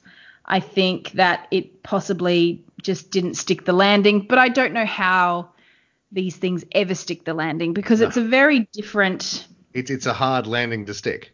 yeah, it's a very different thing and I you know, I I think it's important to talk about some things, but I do find it sometimes like this episode really could have been retitled from Can You Hear Me to Are You Okay? Um and well, well, actually, having said that, like, what what does that title refer to? Can you I hear mean me? maybe maybe the fingers in the ears. Oh, okay, maybe. Yeah. Or all was- right. Fair enough. Oh, yeah, it, it was a bit. I, I felt like the title, it, was essentially sp- speaking to, like, hey, listen to me, sort of that kind of depression, you know, listen, reach out, Yeah. communicate. But it was a bit odd. It didn't quite suit the. Again, it Oh, doesn't. is that what she said? suit. Is that what she said? To, is that what uh, Storm from the X Men said to Graham? Like, can you hear she, me? she did to start with. She said, "Can you hear me?" But then, but then, uh, she said that once when she first reached out, and then every other time that she reached out to him, she was like, "See, see, look at this, look at this." Mm. Right? Like it wasn't like hear. Can you hear me? After that, it, it was, "Can you see me? Look at me. Look at look at this." Um. So yeah, again, kind of muddied and and poorly thought out. um it's yeah. I mean, look, look. Again, we're doing the thing where it's like I'm I'm really ragging on this episode. I didn't hate it. Like like there were a lot of good stuff, and I really enjoyed how weird it was. Um, that future space station was cool. I liked it a lot. yeah, was that the one where they were like zooming in with using like harp strings? Yeah, yeah, yeah, yeah. There was this weird little Yeah. like weird um interface where you you like weird uh hair strand harp string things. Mm. Uh, it's very cool. I, I like that a lot. Like like what a cool. I've never seen anything like that before. yeah. It you felt know, a bit uh, Star Galactica you know, that kind of slightly organic. A little bit, little bit. It, it felt it felt a little bit like um uh a little bit Farscapey actually.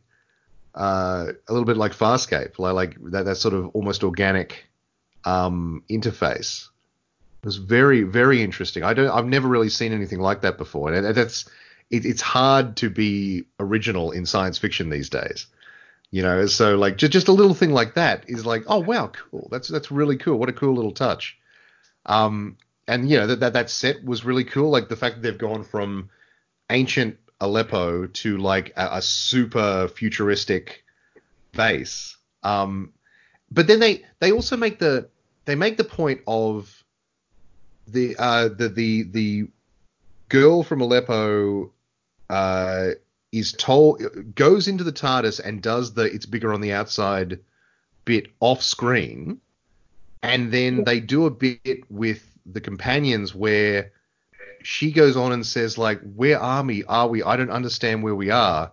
And then Yaz is a little bit patronizing, where she goes like, "Oh, we're in a house. We're we're in a house and it's among the stars." And it's like, um, okay, all right. Yeah. and then they never mention it again. Like she's just like, okay, I'm I'm I'm off on an adventure, and then we don't see her leave, and we never get like a resolution to her story. I wonder if they had to cut that for time. Probably. There was a lot in this episode. Um, but then why? Like, Like, I guess to have the the monster. Yeah. But if she's if she's so important, you make her the through line of the episode. Like like she would be the through line of the episode, and those monsters would be the symbol, like the the the feature of her depression. Like like she's she feels hopeless in the face of these monsters, but then at the end she's she manages to use those monsters to defeat the bad guys. You know, like like you, you make that the the spine of the episode, but instead it's just there and and like it's there for plot mechanics. Like it's it's just really frustrating. Like like there there's stuff here where you're like, if you just tweaked a couple of things, this would mm. work. This would work and be really good. But it's just it's not. All the loose ends are hanging out. You know, like, and, and, again, like I had a good time watching this episode. I didn't hate it. I, I, I thought it was really well done. Uh, a lot, a lot of the stuff with the companions was really well done. I love that we got um backstory for Yaz and stuff like that, and and like Graham's scene with with his mates at the start where he's like counting, and then he has a little episode, and they and they are like, "Are you okay?" You know, like yeah. all that stuff. Like, like it's it's it's good. It's good stuff. Um, but it's just all a bit disjointed. and Nothing really comes together. Um, so you know, it's not the it's not the worst episode of the season by far, but you know, it's not. It, it's very much in the middle of the pack in terms of where you where you sort of rank it. Like like it's yeah, it was just sort of like yeah, it's it's good. Uh, that that image of the fingers detaching is memorable, and that'll that'll probably stick with a couple of kids who saw that. Yeah. Um, but just yeah, ultimately it's just kind of like ah, wasted potential there. Can you imagine them doing that uh, creepy detachable fingers thing like before the SFX era? Oh, to me, that's like a that's a classic, good old school. I would have loved to see that. How many oh, egg man, like like like pop, uh, like a, a, physical hand with like detachable like yeah fingers on strings. Yeah, yeah, yeah. Oh, would have been great. That would have been, been amazing. I, I want to so see good. that version now. I know, me too. If anything, that that effect was a bit too slick. Yeah, go back to some dodgy uh, dodgy effects Doctor Who. um, well, have we sort of wrapped up? Was it? I, th- I think that we've kind of given it a comprehensive going. The only, the only, other thing that um, I wanted to mention was that we did get a very brief uh, dream sequence from the Doctor, who had a timeless child. Oh uh, yes. And I uh, think they've announced that the final episode, or one of them, is called The Timeless Children. The, the final episode. So the the first episode is called Something of the Cybermen, because we knew the Cybermen were going to be in the finale. Uh, oh yes and uh, Ascendance of the Cybermen, I think, from memory. Um, and then the the final episode, is, so it's a two part finale, and the final episode is called uh, The Timeless Children. So does that refer to the Doctor and the Master? Does that refer to the, the new companions? Doctor? The, the new Doctor? doctor? Ruth Doctor? Doctor Ruth? Who knows? Who knows? Um, and we'll find out. Uh, but next week it's Frankenstein. That would be quite fun uh, I'm trying to see if they have put the names easily accessible names. Ugh, I, my Google searching is terrible. Um, but yes, it, yeah, ascendance or supremacy of the Cybermen. I, I, I don't know. Uh, Jodie Whittaker Cybermen episode title, maybe. I'm trying to quickly Google. you can tell. Me because too. Can you hear me tap tap tapping? Um, uh, so ne- next week's episode is called the the haunting of Villa Diodati. Uh, and then, oh, where is it? Ascension of the Cybermen. Ascension of the Cybermen. Yeah, yeah. Yeah. Okay. And the Timeless Children. And the Timeless Children. Um, okay. Uh, so yeah. Um. So yeah, I mean, like that's can you that's can you hear me? Um, a middle of the road episode that uh, you know did did stuff did stuff good. Um, yeah. There, were, there were good things in there, uh, but I think it got it was very muddled and got a little bit let down in the execution, uh, mm. which could uh, I said this I said this um, you know it's a bit of a mixed bag, which could def could could be the subtitle of the entire this era of the show, like the Chibnall era, a mixed bag. Um, you've got well, I mean, you, you think about this you think about this series like it's got like one of the episode like Fugitive of the of the Judoon is not just memorable because it's you know it's Doctor Ruth like like it was an incredible like continuity altering change. It's also like a really good episode. Like just yeah. maybe accidentally, it, it, has this incredible forward momentum. It has a twist that I genuinely didn't see coming. It has the return of like a classic character. Like it, it it's a it's a great episode it also this season also has one of the worst episodes they've ever done in Orphan 55, where it's just it's just a mess, just a mess. Like this season has been such a roller coaster in terms of like highs and lows, like like. And then, and then, otherwise, you have like the Spyfall Part One and Two, Spyfall Part One and Two to open the series, which was good. It was really good. Everything sort of came together. The the um uh, the, the the master was great. You know, like like really cool, interesting opening. Uh, the Tesla episode, which was fine, like like really really solid Doctor Who. It wasn't like you know top tier, but it was very solid episode. And you have like Praxeus and and Can You Hear Me, which are just sort of like a mess. Like like they're kind of like oh they're they're not bad, but they have all these problems that mean that they're not good either. Mm. Um, and it's been two of them in a row, and I really need another good one next week because it's like, man. anyway. Mary Shelley will bring the goods. I'm sure. I'm uh, sure she will. Is there anything else we should talk about pop culture wise before we wrap up? There almost certainly is, but I didn't make any notes, so. Oh. Do you have anything to say about the Oscars? Have you seen that film Parasite that won Best oh, Picture? Oh, Parasite. No, I haven't. No, no. And um, obviously, you know, history uh, making award for Parasite, the first foreign language film to win Best Picture. Um, apparently, it's well deserved. Um, I haven't seen it. Uh, it sounds really interesting. I, yeah, I'd really like to see it now, but it's, yeah. simply it's still in some cinemas. Like it's been in cinematic release for well over six months now in Australia because oh, it's wow. still growing. Yeah, just like not you know huge screening numbers, but mm. every week a couple of sh- showings at a lot of cinemas. Well, you so. wonder you wonder if it'll get a bump now. It's got the best picture bump where they put it they yeah. sort of put it on screens again. Because um, yeah, people are like, oh, is that a is that a film that I should see? Okay, I'll go watch that one. Um, uh, I, what I do love is that I, I will just say I, I, do love that. So Parasite is is in Korean, obviously.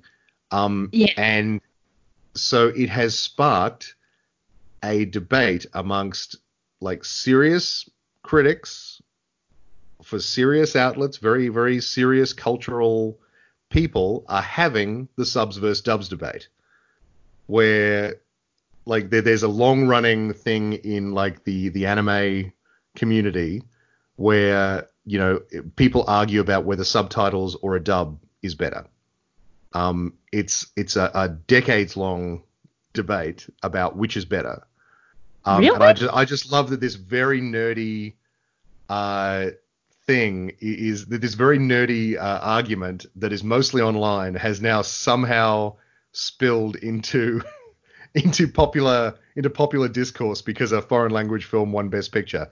And now a lot of people are writing um, think pieces saying, well, obviously, like dubs is is better, and then other people are like, well, obviously, like subtitles pre- preserve the initial, the original uh, vision, and blah blah blah. You know, it's like, oh my god, they're having the subs versus dubs debate. That's weird because I would have thought that for animated stuff, yes, dub away because you know. Well, no, yes, because people people do out- say, and this is and this is true. Like you know, it you know you you want to see like the pure version, you know, and but but sometimes the the subtitles are poorly translated. Um, Right. You know, be, because the thing is like like a, a dub inherently you're going to be changing the lines.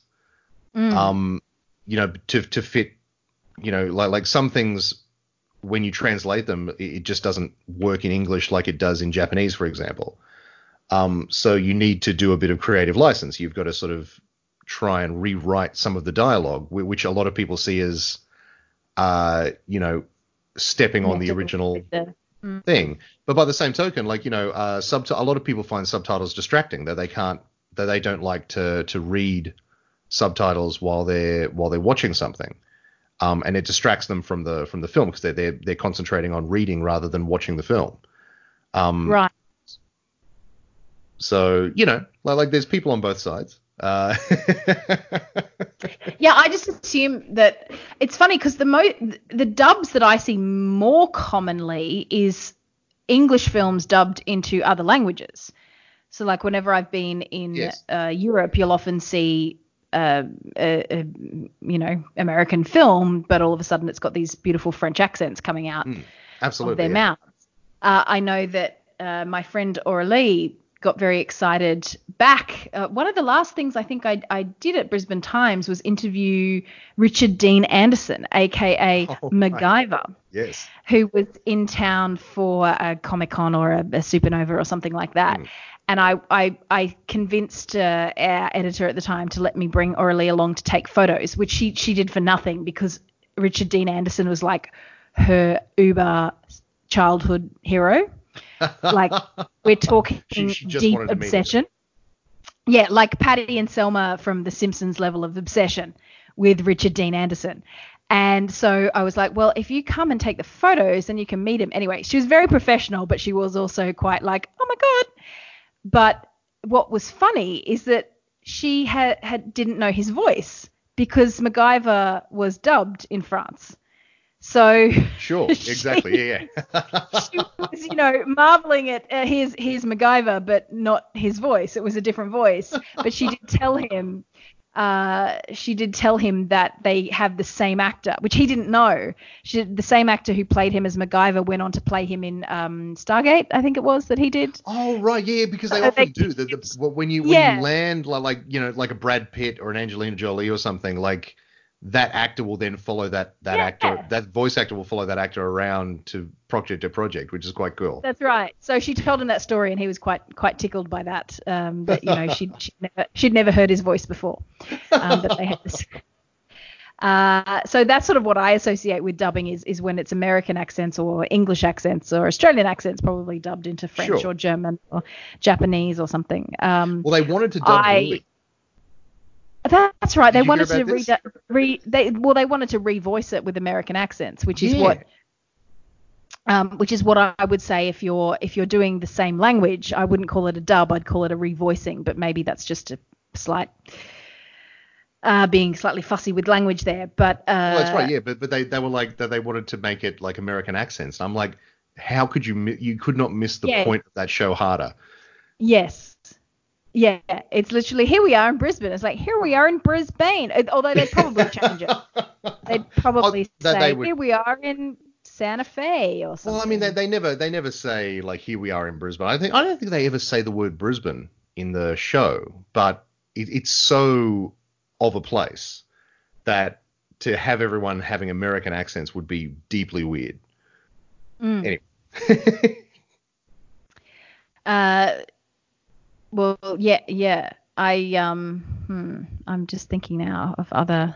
See, because I don't really watch dubbed movies. I'll watch subtitled movies, but I I don't find the subtitles too intrusive. And no, no, and I neither think do I. Actually, to, to, to be to be fair, I'm uh, you know just to put our cards on the table, I'm team sub. Like I think subs are usually best. There's a very yeah. few exceptions to that.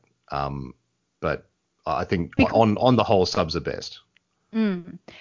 Um, because you want to see sort of the nuance of performance in voice that mm. I'm sure that voice artists do it really well, but nothing can quite replicate the original, I suspect. Although yeah. a lot of look, a lot of actors redo their lines in post production, so they're not necessarily saying it exactly. You know, the the voice that you hear is not necessarily was recorded at the same time they did the acting. You know, they sure, went absolutely. over the top. But, but I mean, you know, there's a, there's a finished version of the film that then gets yeah. stepped on just for because there's a language barrier.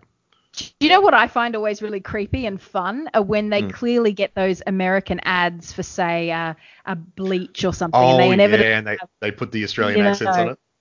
I'm, it's like I'm a busy mum, and uh, and and my when my kids come because they're inevitably aimed at women, but or for yeah. toothpaste or bleach or something, and they, they've just they're just using this the American version, but getting a voice actor to to revoice with a more oh, here we go, kids, Australian voiceover.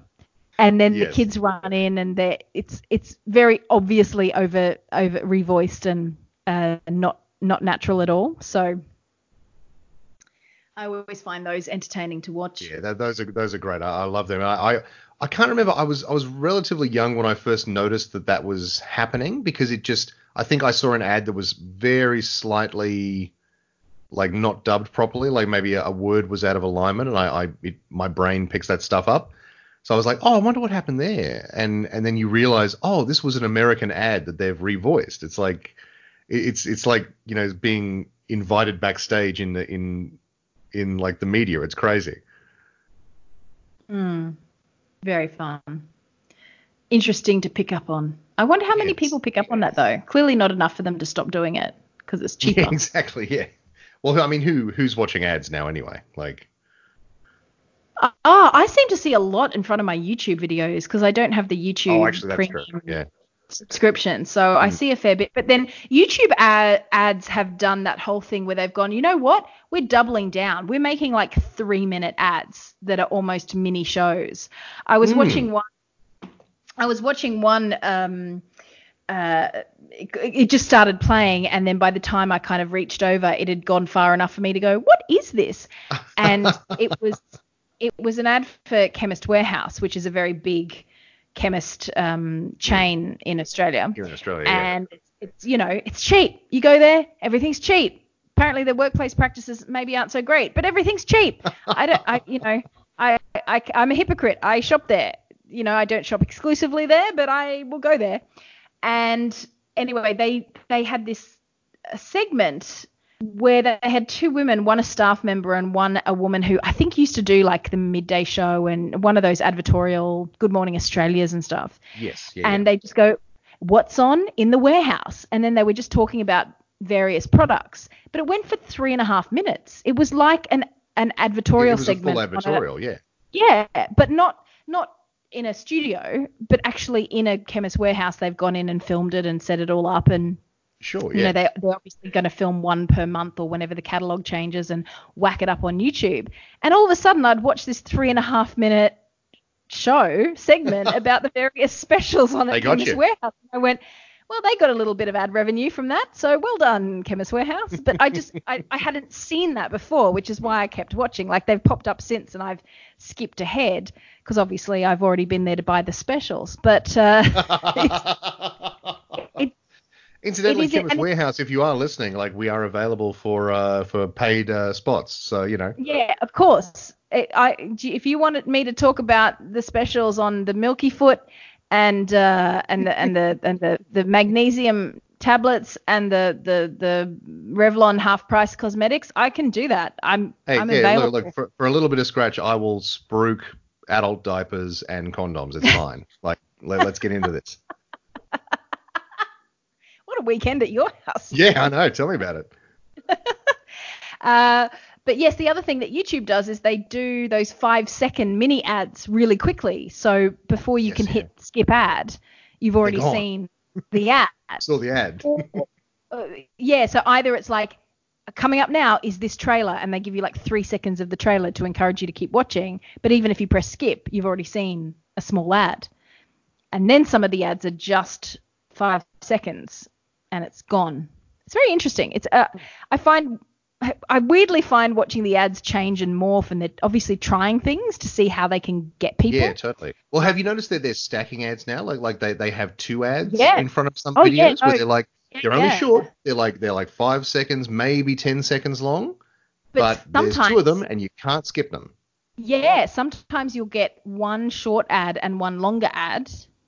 Uh, And if you don't skip, you know, it'll play out, or you have to skip both of them when it comes up. So yeah, they're they're definitely trying different things. I'm I weirdly find that interesting, like how these companies are trying to stay. Oh, sure, yeah, yeah. The, the, the uh, push pull of like people, game. yeah, people people sort of ignoring ads and ads trying to get your attention and stuff like that. It's actually I- really yeah. I I do try to leave ads going if it's on a channel that I particularly like and I want them to get a bit of revenue from it. So Mm. I try to let ads go, but I, I am very much a skipper where I can. we all are. Um, but yeah, I found these like really extended long form ads before videos quite intriguing. Um, well, yeah, I suppose the Oscars kind of. I didn't watch the Oscars. I didn't really s- partake. I don't really. I don't know. I think I'm still bitter that I'm like the age I am and I have yet to be invited to an Oscars. And I think I'm bitter. so I don't like to watch it. you you you you thought you would have done something by now that would have warranted you being really- invited yeah. to the Oscars. Yeah. I really did. I really Cool. did, Stu. Uh, you know, it's it's it's a big letdown in my life that I have yet to walk an Oscars red carpet. But also, I like to eat food, and um, to get on the Oscars red carpet, you generally don't eat food for a Yeah, few days beforehand. Yeah. Yeah, just not a lot of eating at all. Um, so, anything else coming up? Um, Seems to be mellow. You can come and see Speed the Movie the Play at the Brisbane Powerhouse in I was going uh, to say, yeah, yeah, Marge. you have several shows coming up. If you're in Adelaide this weekend, you can come and see Love Hate Actually at the Masonic Lodge. We're getting fully Masonic uh, this weekend. We're we're in the aprons. Uh, We're going yeah, to do the say, you're doing- handshakes, Doing, the handshakes, yep, all good. all of that stuff. We're we're adding a bit of uh, Masonic uh, love to Love Hate Actually um, for for everyone down there uh, in Adelaide. And then yes, this is your trial is the other show I've got coming up in the comedy festival. After the comedy festival, I have no idea what I'm going to do. So I've had a run of shows and festivals and stuff, and now I'm all out of ideas. So I uh, will have to come up with something, or maybe finally get back to doing some writing. And um, call in if you think you might still like to support me on Patreon, because that thing is just lying there fallow. Because I'm scared to touch it, because every time I send anything from it, about 50 million people unsubscribe, and I'm like, but wait, what if I no? So uh, I, I need to think of something. I um I need to get my I need to finish watching The Witcher and get that up, and then maybe look at something else on Netflix I can I can yeah, watch. yeah. I, I would love to talk to you about it uh, on or off mic. Uh, Yeah. Once you finish the final couple of episodes. All right, I'll try and get on with. I did watch one more in Perth where there was a dragon who was a man, which Yes. was quite Yes. confusing. uh, didn't quite understand how that worked. It was the dragon leading I, I just I just find dragon. yeah yeah I, I just find that um I just go with it. like it's one of those shows where it's like eh, it's fantasy like it's it's the best in the best possible way where it's like stuff matters like like you care about the characters and that sort of thing but the broader concepts are just like yeah dragons can be people in this world. Let, let's let's go with that. Let's go with that. Let's just do a bit of that. It's very strange. yeah. Uh, well, Stu, on that note, we have three episodes of Doctor Who remaining. You do. Uh, I will try to, you know, get out to to do an actual live record with you at some point. that would be good. We'll just have to see how next week goes uh, when I get back from Adelaide and stuff. But uh, yes, we will we will make it happen at least Absolutely. for the finale, or maybe for the final two-parter at least. Yeah. Uh, We'll see. We'll see how we go. Um, we'll make it work. Um, yes. so if you are, if you got to the end of the podcast, you know, give us a shout out. It's shorter this week. Definitely Yeah, shorter. yeah, yeah. We're we're racing through. I just, Only I, only I, an hour and a half, I think. I can't reiterate enough how much I enjoyed talking about last week's episode. Just like, add another thing. Yeah. Add another thing. it was it was very fun. Sometimes those, Um, those are the most fun when when you really when when it's the episode is a mess and you really didn't enjoy it. Those are the most fun to sort of take it apart. Yeah. Well, like th- this week, it was fine. It was fine, and and we we had several things to talk about, and yeah, Yeah. But yeah, last week was We fun. got enthused. Remember how enthused we were about the Watchmen? Or Watchmen, I should say. Yes, yes, I do. Remember how excited we got by that show? Because that was a show incredibly like good that. show. It was so good. I want to find another show like that. Don't we all? So if you've got suggestions, Keep call an in. yeah, let us know. We need to keep this uh, this whole thing rolling so we too can get to guilty feminist size podcast uh, live podcast audiences. But um, I'd love to do more live podcasting. It was so fun. Mm. It, Yeah, I, it, it really I do. I do fun. worry that if we just sort of said, "Hey, we're just going to be talking," uh, we might get a slightly smaller audience. Oh yeah, it'd probably just be Dan from the Smart Enough Yes, to Know Better exactly. podcast. But that's okay. That's fine. He just has to pay a lot of money to help he with would, the he would be frequently interjecting as well. Yes, that's fine. If he's paid his attendance fee, he can interject. That's Um, but yes, w- once we once we find uh, another golden egg, then we can milk the egg for all of its yolk. Is that a thing? It is Uh, now. All right. Maybe that can well, be a show. Yeah, yeah. Look, I've got to, I've got to write that Doctor Who episode for us to Mhm. do. I really do because it's such a cool little story. It's literally like two paragraphs on a board, and it just sparked my imagination like no one's business. Fantastic. I've got no idea how to write it to make it make sense. Um, because I'll just say I'll just I'll give you this sizzle, Stu. It's a bit of a lock, a bit of a locked room mystery. oh, okay. Yeah. Bit of a locked room mystery. So freaking inspiring. and murder or a disappearance? A disappearance. Oh, okay. Oh, awesome. Awesome. very, very very, cool. Yeah, yeah. And it immediately made me go, oh my God, I've got to write a play. And that happens but rarely. So we will see how I how we go. Excellent. Um, well, Okay. with that, Stu, I will farewell you. Uh, we will talk again soon, and we are on the internets at Disco Stew and at Girl Clumsy. If you want to, you know, call in, you can do that via Twitter. That's the way you call into people now. Absolutely. Uh, that is how it's done. And always keep an eye out on Stu. Stu always tweets, I think, the best immediate takes after Doctor Who episodes. I always enjoy going and oh, looking at don't put that pressure on me. it's not pressure. I just always I've I've become quite used to going. I wonder what Stu thought of that, and then going over and inevitably you've tweeted a couple of things that I go, hey, he's very perceptive there. It's very that's very right. Because I think you mentioned the whole difference between uh, depression and nightmares and stuff like that, and I was Yeah, like, that's perceptive. That's I think that's very important. So check out Stu for a hot take after Doctor Who every Monday. At the very least, a lukewarm take. exactly, and sometimes that's all we can ask for. It probably won't give you food poisoning. Yes. All right. Well, with that, everyone, let us uh, do, let us let us let us farewell you the way the Doctor farewells Graham by awkwardly shuffling to one side and saying, "No, I I'm not really any No, help here." Yeah, yeah. So Don't- I'm sorry, Bye. I, I don't know how to end a podcast, so Yeah. I'm just gonna um. we'll just go over here and think about how.